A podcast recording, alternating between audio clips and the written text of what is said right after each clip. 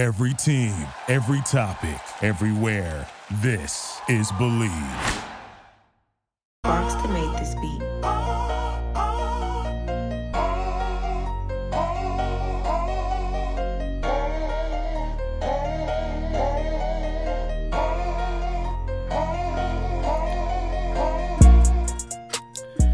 What is up, everybody? Welcome back to the Pace Labs podcast. We are here on a Monday afternoon recording this show for a race that was 2 days ago. It was supposed to be yesterday, and in a chain of events at about, I think it was like 2 o'clock, 3 o'clock, I think it was about 3 o'clock p.m. Eastern time, they decided to move the Clash to that night, to Saturday night, and then all of a sudden we got a race that is happening. In about 4 or 5 hours from that announcement. So that was definitely very, very strange how that happened. And I'd seen something. I think that's just it's been a long time since something like that has happened, since a race has been moved to the previous day. Like, we know how much it rains. We know how much races are moved back. And that was going to be the case with how the weather was scheduled for the weekend. But they ended up moving it the day before. I think, a great decision to get the race in. But the way that I see it and the way I looked at that announcement, and I understand the circumstance. I understand that there wasn't going to be much fans there anyways on Saturday. But, I look at this as kind of the last straw, the last dance for the LA Clash, which I think, an event that was successful, an event that had, a few strong years, especially when it kicked off. I think last year was strong as well. This year you can't really tell. But even this year, I just didn't see it having the same, the same hype as it did in previous years. And I look at this, and I look at the street course. I look at these two races as races we can take to the people. And I like that the phrase that NASCAR used is kind of they used it more for the street course race, saying, "Hey, this is a race where we can do, in places that aren't Chicago, we can do." We can do this in any city around the world, not just around the country, around the world, and make this work. We can do the same for the Clash. We can do the same for a stadium race because we've seen it be able to work out. Now, there's different stadiums with different sizes, logistics, I get that. The LA Coliseum's a little bit different the way it's laid out than most football stadiums, but I think regardless of that fact, it's something that we still can make work. We could take it to Dallas. We could do it here in, Tampa. We could do it in Chicago. We could do it in any, most in every football stadium in America and even around the world and make it work in some capacity. So the only way I would see that continuing is something that would move around to different cities. But other than that, I think the LA Coliseum has probably seen its last year.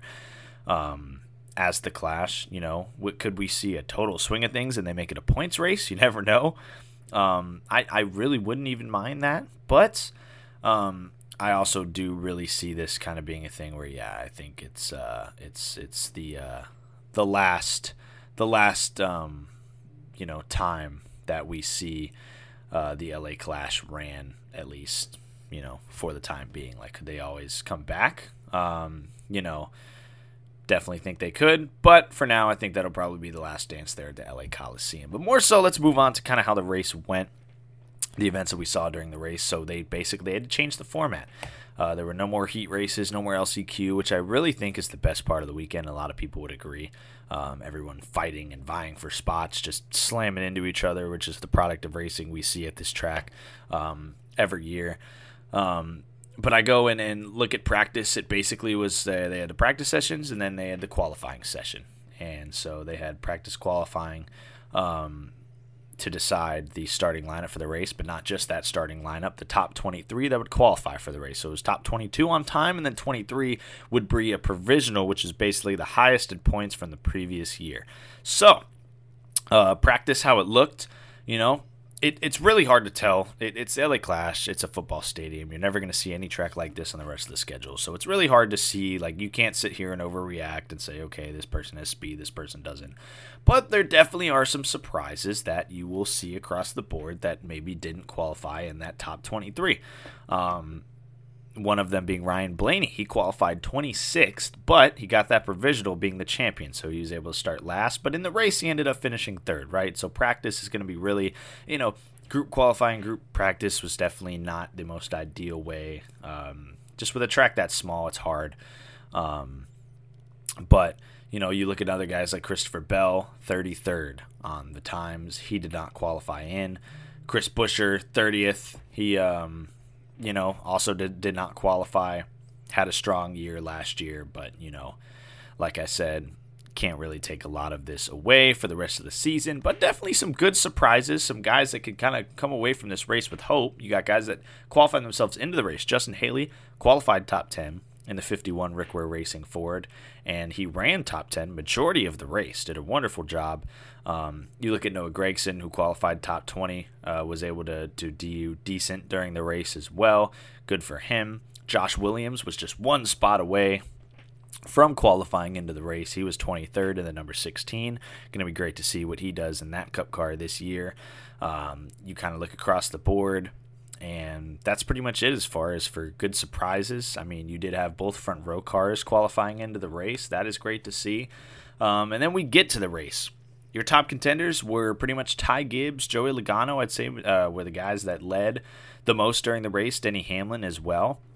Ty Gibbs really saw an unfortunate ending to that race as he was pulling away, and then those late race restarts, everybody's just banging on each other, and he ends up spinning around, finishes 18th. Joey Logano was, you know, one of the guys that they collided a lot during that race. We'll get to that in a second. He finished fourth, but the ultimate winner of the race was Denny Hamlin.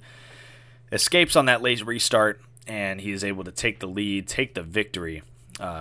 And his first LA Clash. And I saw a stat. He's the first person to win the Budweiser Shootout, the Sprint Unlimited, and the LA Clash, and the Clash in his career. So definitely a great accolade for Denny Hamlin, a guy that's always been great, obviously, at Daytona, where it was before, and now being able to go to LA, somewhere which is a big market, and get that victory and potentially the last LA Clash. Definitely great for him. Kyle Busch finished second. He's been great in this LA Clash every year, whether he was with Joe Gibbs Racing, you know, the first year where he finished, I believe he was runner-up as well in that race. Yeah, he was to Joey Logano. Third place, or I mean the second year when he was running the 8 car, you know, strong last year as well, strong this year also. Ryan Blaney, defending champion, made his way all the way through the field from 23rd to 3rd. To finish in that last podium spot. So, you know, definitely a race where, you know, you can overreact, you can underreact. You know, guys can really come out of it with good momentum, but also the guys that maybe didn't qualify didn't do as well. They're not, you know, beating themselves up so much about it, you know, just because of the fact that it's an exhibition race and it's a type of track that we're not going to see on the schedule for the rest of the year. So now, let's kind of talk about that rivalry that we saw. Ty Gibbs, Joey Logano had a disagreement. They came together on majority of restarts like everybody else in the field did. But when you're battling for the lead, it definitely has some more implications, some more, you know, tempers can flare a little bit more than they would if you're battling for 15th place. So Joey Logano was put kind of up into the wall. He didn't appreciate that, and neither of them came away with the victory. Ty Gibbs actually, you know, like I mentioned, got spun out and finished 18th, but Joey Logano went up to him after the race and just, you know, it wasn't exactly, you know, clarified exactly what was said, but, you know, he was upset, and Gibbs said, hey, you ran me up too, and Joey Logano just kind of walked away saying, hey, I'll remember that, and I'll remember that. These are two guys that, you know, there's two factors here. There's two guys that already last year in Ty Gibbs' rookie year had history. They had run-ins, most notably at Martinsville to end the season. And then obviously just Joe Gibbs Racing and their history with Joey Logano and Penske Racing in general. It's always been a feud that has been long-lasting for over a decade now, let's be honest. And so now Joey Logano feuding with, you know, the team owner's grandson is definitely just poetry kind of writing itself. You know, it was something that you would assume would just be bound to happen. So we'll see how that feud kind of plays out this year. You know, Kyle Busch, you know, kind of almost was in the middle of that, you know, mumbo jumbo going on during the race, you know, and he's now racing for Chevrolet. So could that be a three-winged feud? You never know.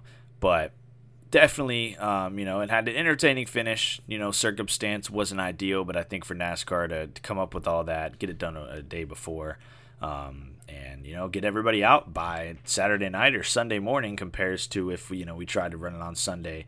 It probably could have been days and days delayed. So You know, now coming out of the Clash, the discussion really right now, and we got a few topics to hit on this show, not a ton, but a few as we kind of go into Super Bowl weekend. We'll have an off weekend for NASCAR, but, you know, one of the topics, you know, really was where the Clash will end up, you know, after this year. And, you know, we've already just had the discussion, okay, will it return to LA? We don't think it will. You never know.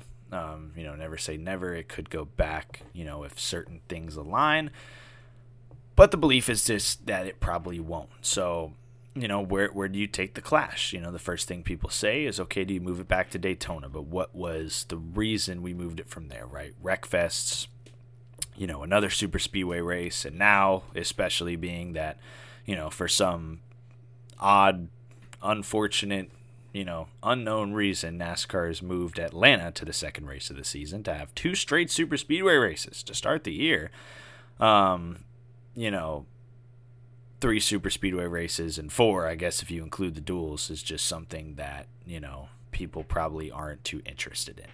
Now, if we did have Atlanta, I would look at that and somewhat consider it, but I would want to do something different. I've always said you put like 5 cars in a pack at a super speedway, you know, you could have some pretty fun racing. Like, I was like, let's just do some heat races, you know, at Daytona and see how that goes, you know. But even with that, if you moved it back to Daytona, a lot of people would say road course, but do people want to see road course kick off the year? I don't know. The short track concept is kind of cool, but I also think the concept of just being in Daytona is really, really cool. And I understand what they've done for the Clash and how much of a money grab it is, but honestly, now just thinking about it, spending the first part of the year in South Beach, I feel like at this point, you know, if you want to do something that seems more natural, if nothing can come up, if you can't take it to another stadium race, which I think, right, you could. We could just move it from LA. We could go to Dallas. We could even go to Charlotte, you know. You know, we can go to Tampa. We can go to Orlando. We can go to Jacksonville, Chicago. You can go to Seattle. You can go anywhere for that kind of race. What if, you know, we could do a short track in North Carolina? You kick off the season with Rockingham. You know, Rockingham is the Clash. North Wilkesboro is the All-Star race. Would kind of be a nice little tandem there for exhibition races. Or if we want it down in Daytona, what if we just had the new Smyrna? I mean, I understand it's not the fan grab, the attendance grab, but at the same time, hey, we've heard of temporary seating before. You know, what if you throw it in New Smyrna and you're kind of in Daytona Beach for the week, you know? But this also would have to be a discussion of, okay, NASCAR is not going to be on Super Bowl weekend, but we've been continuing to try and move up, you know, the start of the year. So that's why we've seen, you know, the Clash and then a week off, which is Super Bowl, and then Daytona 500. So that would have to be something that would probably be after the Super Bowl for sure. You know, but I think it's something definitely worth considering. I've seen a lot of people mention the kind of those types of short tracks and maybe doing it there, but I'm really not opposed to doing it in another football stadium. I think the concept itself has worked. It's been cool. You know, it's brought in new viewers, and I think the ability to be able to say, hey, let's take NASCAR to you, you know, and let's take NASCAR to your city, I think is definitely really cool. And so to find maybe a landmark kind of city, to go there for and do it again in a football stadium, and then that could kind of be the Clash's identity. Could definitely be something I would consider for sure.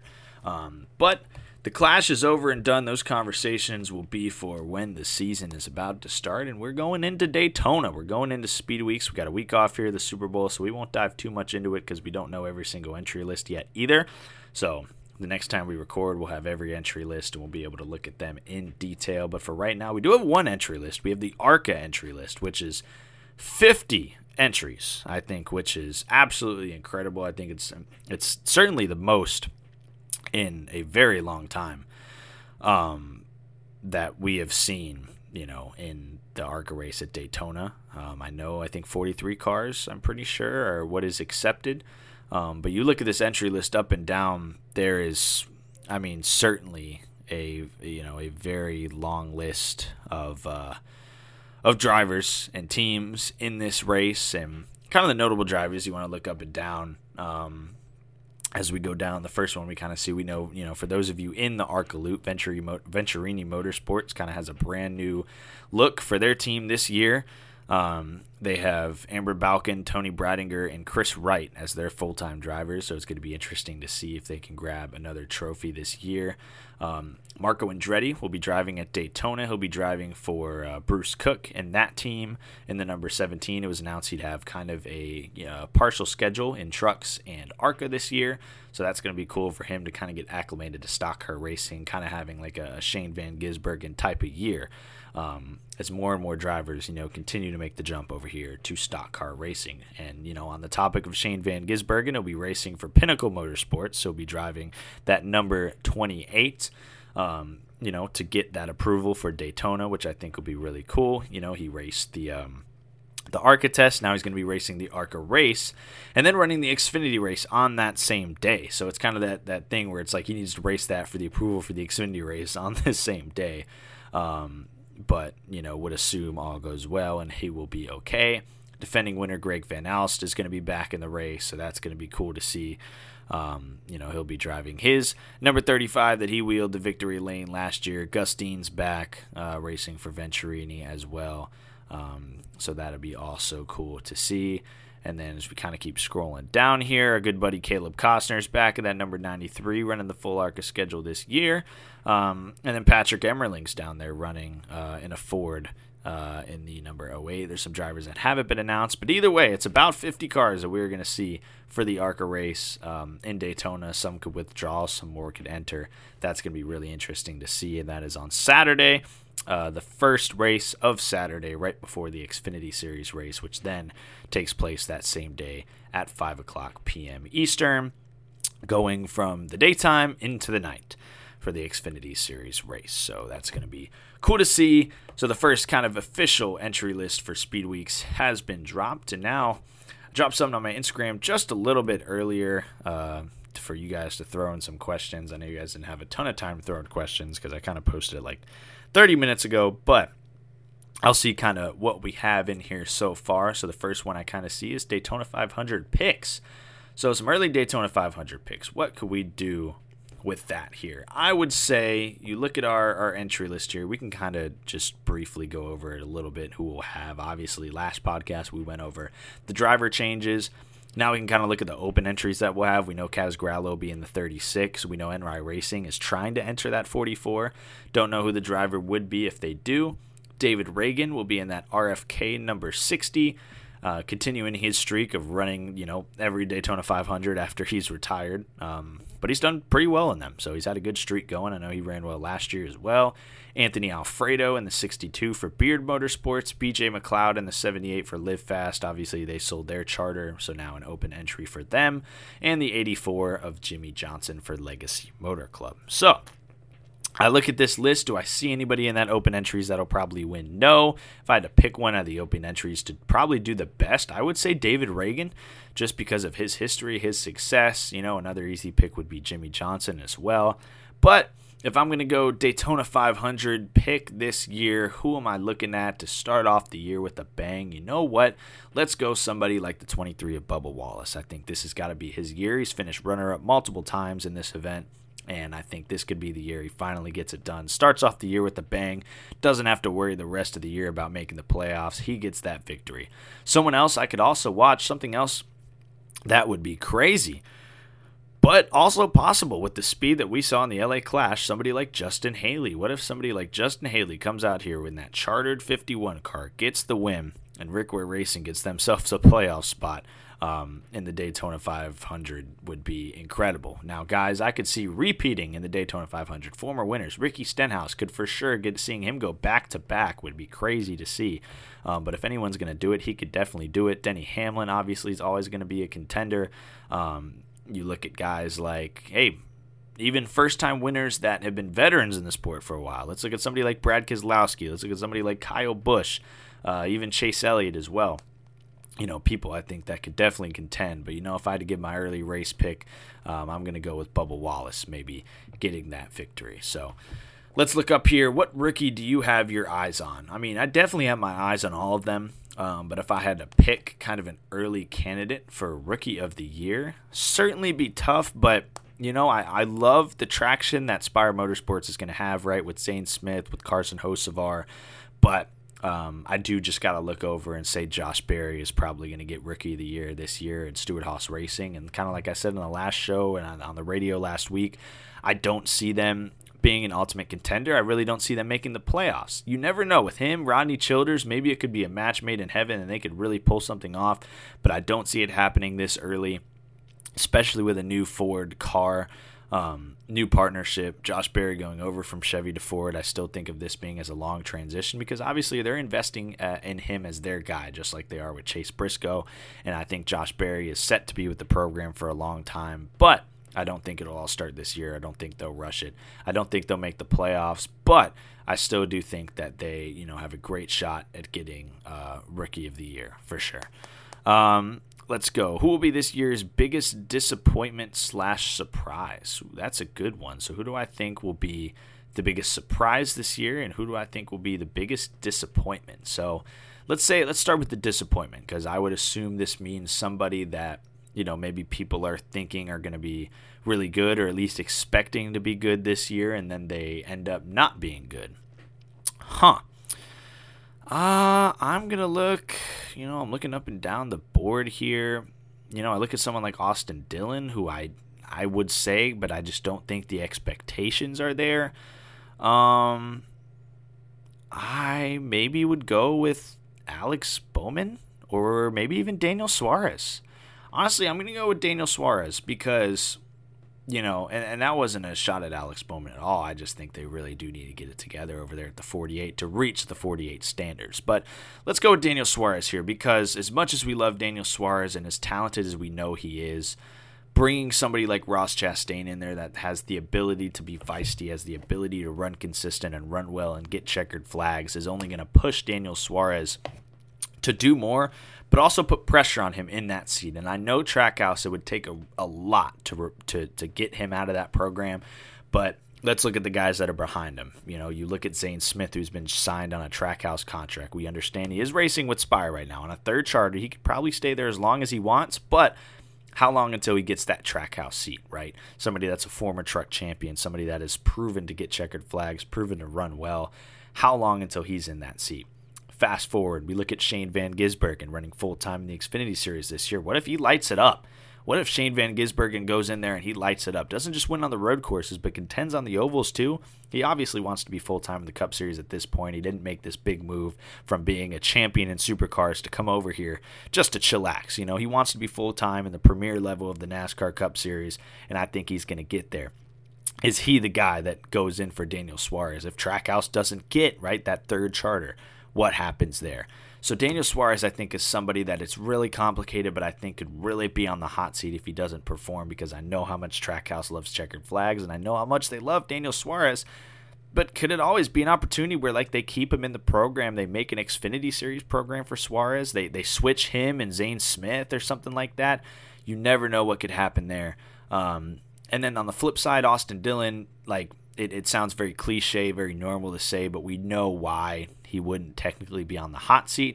But still a lot of pressure because you have somebody like Kyle Busch that came in there, started winning races, making the playoffs. Where is that from Austin Dillon, right? He's been in the seat for almost a decade now. I believe it's been a decade. Where is this consistency in getting checkered flag? Where is that year where we can say this was the year of Austin Dillon? So I think there for sure. Now, surprises.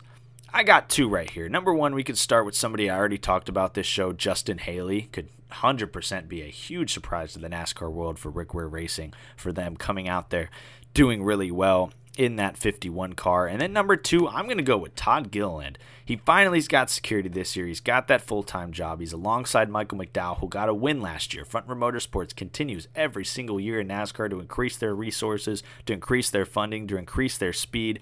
And you got a guy like Michael McDowell continuing there to perform, and you got a guy, a winner, a proven winner in Todd Gilliland in the Truck Series, who moved up to the Cup Series and didn't really have any bad years. He's just been finding his footing, and that 38 team has been finding their footing, but I believe they have. They finally got their driver. Todd Gilliland is that guy, and I think he could have a wonderful year this year. I think he could almost be on par with Michael McDowell if he continues to progress, continues to improve, and that team continues to improve. I think they could really shock some people this year for sure. So Todd Gilliland, I could see being a big surprise in the Cup Series this year. I'm definitely very high on him as well. Let's look next here. Let's see if a NASCAR race was on a F1 track out of the United States, where would you want it to be? Ooh, that's a good question right there. You know, for the aesthetic-wise, for view-wise, just for how cool the racetrack is, I would say Abu Dhabi, just because that's a really, really sick-looking track, and I feel like that would be fun to see NASCAR race on. But you know what? If I had to go somewhere where I feel like, you know, Monaco obviously would be really cool for NASCAR as well. But if I had to go somewhere as far as, like, the racing... I know we already race on Circuit of the Americas. We've raced on the Canadian track before. That's a good question. Maybe Australia, or maybe something like maybe the Silverstone circuit could be cool as well. I'm trying to think of tracks that just I've enjoyed racing on, like in F1 games and simulator and things like that. You know, but I think those tracks could definitely be something that F1 could have a lot of fun, or NASCAR could have a lot of fun racing on those F1 tracks for sure. Or even the Las Vegas street course race. Let's do a doubleheader, in Vegas and see how that goes. What are your thoughts on the NASCAR Mexico race? I would assume, just the NASCAR Mexico race that took place Saturday night. I think it was a good race. I think those cars raced really well. I think the cars that we see racing, you know, in the NASCAR Mexico Series, the NASCAR Pinty Series, and as well as the NASCAR Euro Series, I think show a lot of great racing. Those cars are really cool, really dynamic in how they work and how they turn and how they operate. I think watching that short track race on Saturday night was a lot of fun to watch for sure. And I think, you know, to hopefully, you know, that puts the NASCAR Mexico Series on the map a little bit more to do things like that, because the racing is definitely interesting. And it's the same way in the Pinty Series as well. The Pinty Series is very great. The Euro Series is very great. And I think all definitely deserve a solid, spotlight, both of them. Let's look. Let's see what we got next. We have... What do you think DNQs in the 2024 Daytona 500? So back on that topic about our open cars, kind of picking, I already went with two guys who I think could have a shot to do really well to win, David Reagan, Jimmy Johnson. So I think both of them qualify.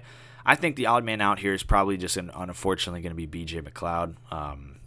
We've seen the speed in the 36 of Kaz Gralla, the 62 of Anthony Alfredo. You look at the guy that hasn't really ever had to race himself into the Daytona 500, being BJ McLeod, as they've had that charter that they've been able to rely on, for Live Fast Motorsports. So I am intrigued to see how BJ McLeod, how that team would take it as an open team needing to race their way in, right? Needing to really pick up track position and really do something instead of kind of riding around protecting your car. So I am intrigued to see how it goes, but I would need to see it before I believe it. So I think BJ McLeod and the 78 team, unfortunately, are probably the odd people out there. Weather forecast for Daytona. I'm not sure yet. I'm not sure what it is right now. I can look that up, as I always do going into Daytona weekend every single day to hope it doesn't rain. All week into next week, it looks like clear skies. A little chilly weather, too, which might be nice as well. But looks like all clear skies for now. But as soon as NASCAR rolls in, you never know how it's going to go, because that could change in an instant. So that definitely for sure. But nonetheless, I think it's going to be a fun weekend at Daytona. Everybody certainly enjoy this week off, enjoy the weekend off, enjoy the Super Bowl. We got 49ers, Chiefs. I think the Chiefs take that one. That's just my personal opinion. I think, the way the Chiefs performed this year, I went going to the playoffs, and I'm like, it's the Chiefs. At the end of the day, I think they're going to find their way to get through. They're going to beat Miami. I did think Buffalo was going to win. I thought Buffalo had to beat Kansas City, but again, for like the 17 millionth time, Buffalo unfortunately fell in the playoffs. So that was unfortunate. I thought they were going to finish the story, but they did not. Chiefs ended up moving on. Chiefs continue to win. Chiefs beat the Ravens, and now I think they're going to get themselves a Super Bowl win again, you know, for a second year in a row, and kind of really just solidify this as the era of the Kansas City Chiefs. But Super Bowl will be this weekend. I think I'll try to be at Monster Jam that same day as well. Monster Jam's in my home city of Tampa, Florida. Be going to that, so kind of a final weekend before the NASCAR season officially starts, before I go to head to Daytona on Wednesday through Sunday. Going to be a lot of fun, and so I can't wait for that. So thank you all for tuning in. This little short mini episode of the podcast, LA Clash, was certainly fun. What will it be next year? We'll find out, but can't wait for Daytona. Everybody enjoy the week, enjoy the weekend off, and I will talk to you guys next week.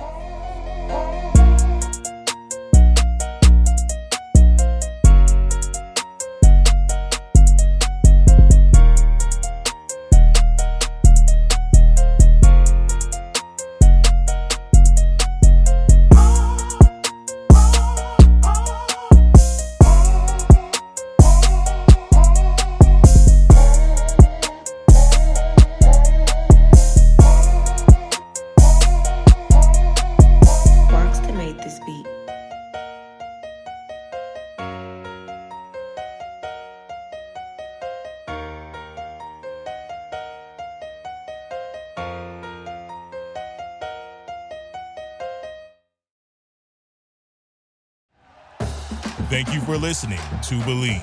You can show support to your host by subscribing to the show and giving us a 5-star rating on your preferred platform. Check us out at Believe.com and search for BLEAV on YouTube.